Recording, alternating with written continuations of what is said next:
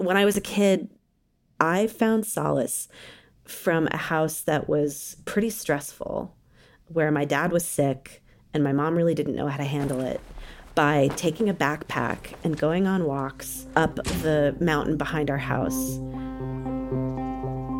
And I did that every single day. My job was as a kid to experience whatever mystery and magic and maybe, you know, fairy realm just happened to be hovering right under the surface. There was a cave on the hill behind my house there was this huge rumor that it had been the cave that had been used by counterfeiters during the 20s and that they had produced all this counterfeit money and then the feds had figured out that they were there and gone and found them and rooted them out and, and dynamited the cave but that the printing press was still locked inside the cave and so a huge part of my childhood was spent in some combination of sitting on rocks and playing flutes and pretending that I was about to meet a hobbit, and also searching into these dark spaces all over that hill for evidence of the way that people had used the landscape. That investigatory, mysterious, maybe there's some hidden story here, and maybe it's dark, maybe it's going to pull me into closer connection with some tragedy that happened here. That instinct is as old as anything in my bones. It is the first instinct that I have. You are listening to Love and Radio. I'm Nick Vanderkolk. Today's very special Halloween episode The Story of the Box. This audio adventure features Erin Caffall, who shares her encounter with a most innocent box, found not directly on the ground, but on the grounds, and inside the belly of a tree, of Edna St. Vincent Millay's lovely upstate New York wood. That's it. Nothing at all to be frightened of. Now please listen with headphones on. I found out that I got into the residencies. I was in the middle of my book proposal, um, and two weeks after, my mother called. She had had an emergency hospitalization, and they discovered that she had colon cancer. And maybe a week after that, we found out that it was stage four, and it had already metastasized into her liver. My mother was devastated that she was getting sick right at this moment when all of these really great things were happening in our family. Um, and she, every time I talked to her, said, This is an amazing moment for you. You have to finish the book. I was like, Well, I think I'm going to be really isolated in, in the residency, and I'm really worried that I won't be able to hear from you. And she said, You can't miss this residency. You are not allowed to not go to this residency. You have to go. All I could see from where I stood was three long mountains and a wood. I turned and looked another way and saw three islands in a bay. So, with my eyes. The residency is located in uh, upstate New York, the Millay Colony for the Arts. It's stunningly beautiful. You're down a dirt road in the middle of nowhere. Nobody comes up that road. You kind of go up onto this mountain and just sit surrounded by forest. It has this incredible history of being an artist space from, you know, from when Edna lived there and invited people up from New York to come and stay with her and work or party or, you know. The heart of the space is Edna St. Vincent Millay's old barn. Classic, you know, looks like the, an upside down boat or whale bones. Each artist has a bedroom on the first floor, and the second floor, right above their bedroom, is where their artist studio is. It was a really hugely productive time. For the first time in my working life, I could print up most of the pages I was working on and pin them all over the walls. And and then you know we you'd take a break from your writing day, and you could go to the doorways of the studio you were working in or to your neighbor's studio, and there would be all of the names written down into the wood of the door jambs by the people who had had the studios before. So if you were feeling stuck or feeling like you had lost track of the privilege of being able to be there, you just, I'd just walk over to my neighbor's studio and look at Leonard Cohen's name written on the door jamb and think, okay, cool, good, go back to work. And I wrote, I wrote a ton. After a lot of walking the property, talking through this big question and what was going to be the organizing principle of the book, I had a huge breakthrough. Oh my God, I solved it. I've got it.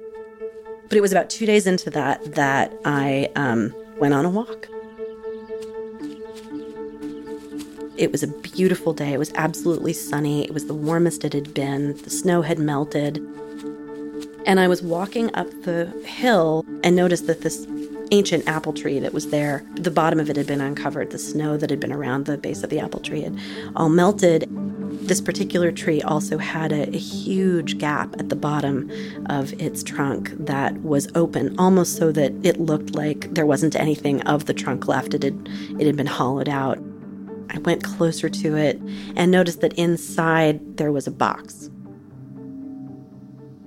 It was perfectly lit by the sun in that one moment in the early afternoon, and it was a small metal box. I think it was red.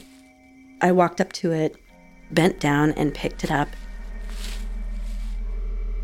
it felt as if my hands were holding something heavier and warmer than anything else around me at the moment. Like if you picked up a an engine that was already running. It felt really heavy and really dense and really like it was producing an energy of its own. When I opened the box, it was full.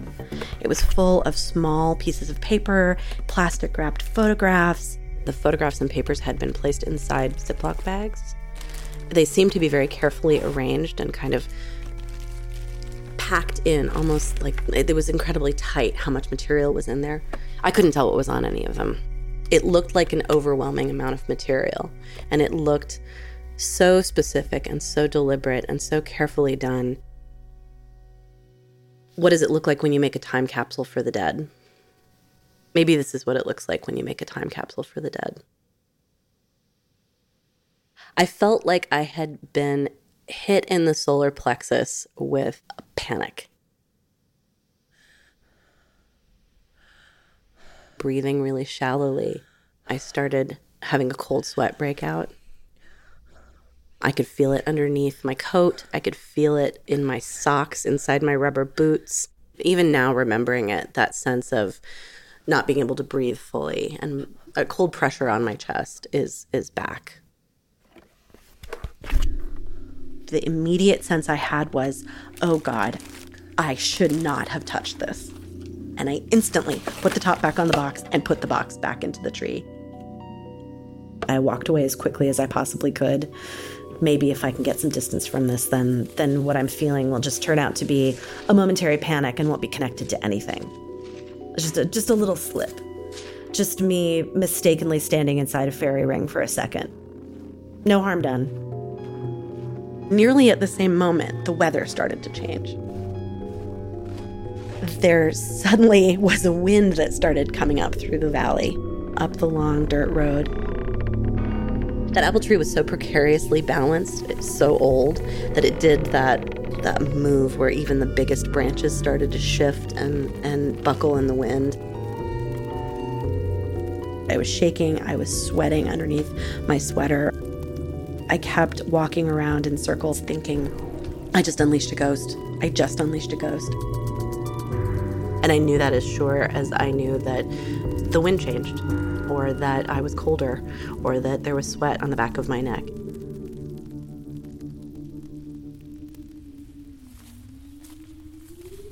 The thing that I had unleashed was following me.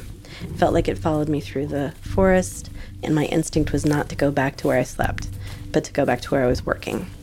It felt safer. It felt like um, a less intimate space, oddly. Like I didn't want to invite whatever was trailing me back to where I was going to try and sleep at night. And I got onto the phone and, and started texting my husband and uh, saying, I've unleashed a ghost. You need to tell me what to do to make this right. And he texted me back first to not panic, um, that it probably wasn't a ghost. But look, if it was a ghost, what's the worst that can happen? Let's let's address it as if it is a ghost. It didn't surprise me at all that he was willing to to answer that question.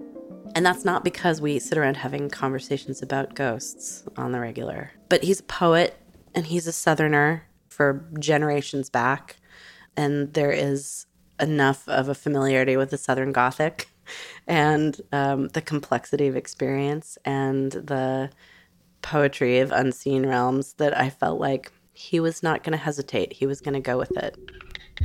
So he told me to burn something at the windows and doors of my spaces of the rooms that I was in. Um, to, if I had any uh, oil, to put ritual oil on the thresholds and the window sills so that nothing could come in that I didn't want to have come in. He said maybe you should do that in your in your living space too. So I went down and did exactly the same thing to the windows and doors of my bedroom. The panic still wasn't abating, though. That sense that I was still accompanied by an energy that I didn't have any control over didn't go away. And then I started collecting all of the things that I had put in my pockets on the walks that I'd taken and made a little altar. I think I was borrowing from every person that I'd ever known who was more of a crystal witch than I am. My friend who is training to be a Reiki practitioner, she has a smudge stick. I don't have Palo Santo here. I don't have access to sage. What have I got? Oh, pine. Okay, that'll be great. I don't have any crystals here. I didn't I didn't travel with crystals to my residency. So I found some quartz on the road. That that seems like that'll stand in. Quartz is a crystal, that'll work and then just lining them all up, every single thing that seemed like it had any potency. Then I started talking out loud to the ghost. Thank you so much for coming. I don't need you to be here. I'm very sorry I disturbed you. Felt really awkward. I felt like I was having a tea party. Thanks so much for coming. I'm okay. And I, even as I was saying it, though, I didn't really believe that I felt that way. It felt disingenuous. It felt empty. I, think I opened my pocket knife and put it at the threshold of my bedroom when I went to bed. Went to sleep with a knife at the door and the quartz along the windowsills and a couple of other little things that made me feel safe in my hands when I went went to sleep in my bed. And then at two o'clock in the morning, the wind started up. It started to moan and howl it, it sounded like a human voice. Like a low, far away, constant scream. But it didn't stop. It, it just kept going for the whole night. And it was the endurance of it and the quality of it not shutting down that made me think it was somebody screaming outside my window. But it was like somebody who was in response to a deep pain. It's almost like that kind of crying that someone does when they are wounded by a loss and they just can't get out of the mode of weeping about it. The way a person would look if they were making that noise would be doubled over into a fetal position. I sat bolt upright in bed and it was really cold, and every piece of exposed skin that I had was freezing. Got out of the bed, put slippers on, went to the door, moved the knife, opened my door from the common hallway, looked out, and the wind was pouring through the front door, snow was pouring through the front door. It was pitch black outside and freezing cold. This is not an ordinary windstorm. It didn't wake anybody else up in the middle of the night. It woke me up.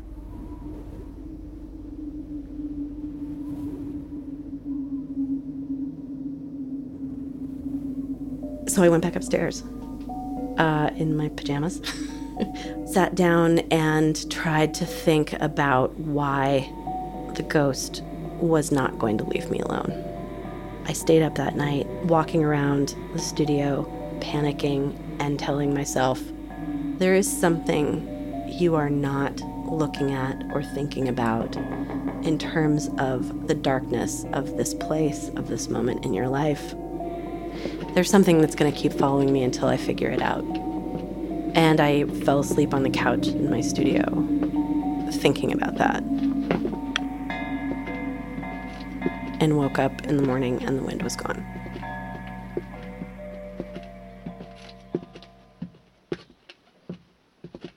Every day for the rest of the residency, it felt like a presence that had some kind of consciousness to it. About a week after this had happened, it had started feeling more like it was just a dull panic that was going to follow me around that I was going to have to get used to.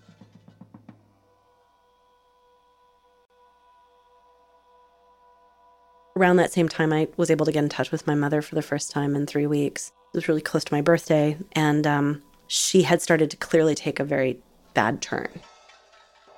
Couldn't remember my birthday, couldn't remember what time of the year it was, how she was doing. So my project started feeling like it was falling apart, and her health began to feel like it was falling apart. In that mood, one of the other residents, who's a poet, asked me if they could go for a walk with me in the woods. It was starting to be warmer. The snow had melted again. It was another day, very much like the day that I found the box. We walked past the apple tree, and I turned to them and said, You see that apple tree over there? There's a box inside. And they said, Really? and immediately walked up the little embankment to the foot of the apple tree and i said i don't know if it's i i opened the box and i feel like i've been and i almost didn't really get the sentence out maybe we should put that back maybe we shouldn't be opening that and they were unconcerned utterly they opened the box and started looking through what was inside there was no wind coming there was no sense of panic and as they took things out, it became obvious that it was letters, pictures, writing, each of them in their own individual Ziploc bags that seemed to be from people who might have been at the colony as artists. They looked at the things in the box and then put the things back in, put the top back on, put the box back in the tree, and was like, okay, let's go. And we walked up the mountain past all the spring peepers and flowers starting to emerge and little frogs starting to come out and tons of chipmunks and it was absolutely idyllic and beautiful. We walked up to the top of the ridge. We walked back down the ridge, back to the studio. Never looked at the box again and we never talked about it. And then it was time to leave. Packed up and got to the bus, took the bus to another bus, to my mother's apartment. We'd usually reunite in the entryway. And when I arrived at the sliding doors, we locked eyes and she fell. I had to put my bags down and basically carry her back in. She had gone to the store by herself to get tiramisu and um, bring it for me for a birthday treat because my birthday had been the day before. So she remembered enough. And she'd used, you know, her last bit of strength to try and drive herself somewhere to get sweets. Um, so we tried to make it a celebratory, you know, evening, but it was clear that that was not, she was not coming back. Um, and she never did come back from it.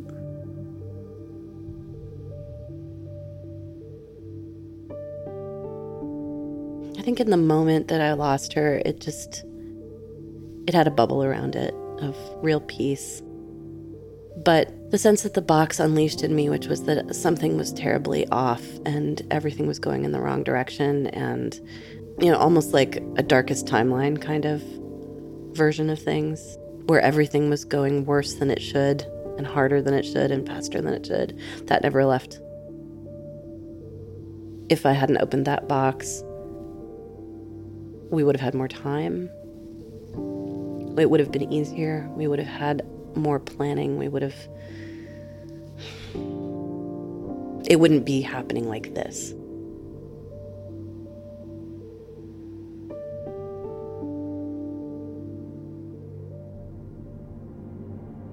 So when a friend told me that she was seeing this Reiki practitioner that she referred to as the witch, I was like, uh huh. I've been saying I needed that for six months. So, okay. And I went to that first uh, appointment and I literally said, I need, I, I said it as a joke. I've been telling everybody I need an exorcist. That's not something you do, is it? And she's like, Yeah, actually, there's a Reiki, um, there's a Reiki system for breaking attachments and entanglements. So, yeah, we could do that. And I can't even tell you what it was she did uh, because I closed my eyes. I remember crying a lot and feeling like that accompaniment which I, I feel like was isolated over in my left shoulder someplace, was being moved.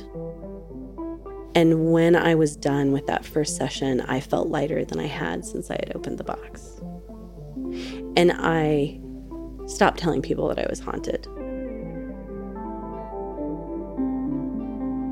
It's funny, my, my husband said something to me. He said, You know, artist residencies are intense. They're places where people are away from their home, they're out of their usual experience, and they're asking for something larger than themselves to come in. And it's been a place where that's been happening over and over and over again every month for years and years. Each of those people are at a creative peak and maybe the most intense set of questioning they've ever had about what their purpose is and whether they're going to make anything that matters. And so he said, Of course, that was what you were haunted by. Of course, that's what was in that box. It's plausible to me that a whole group of people took the collective energy of managing the creative process in a deep, spiritual, intense way and put it in a box.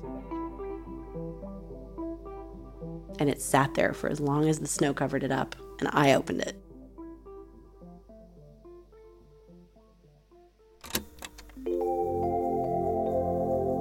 I think that there are people who are just more vulnerable to ghosts at particular moments in their lives, sort of like having your immune system run low. The veil between me and things outside of reality was pretty thin. I was in a place of asking to be open to a lot of really powerful, sad, intense feelings. I think it's that vulnerability that would have made me the most likely person to get the flu. Do you know what I mean? It didn't wake anybody else up in the middle of the night. It woke me up.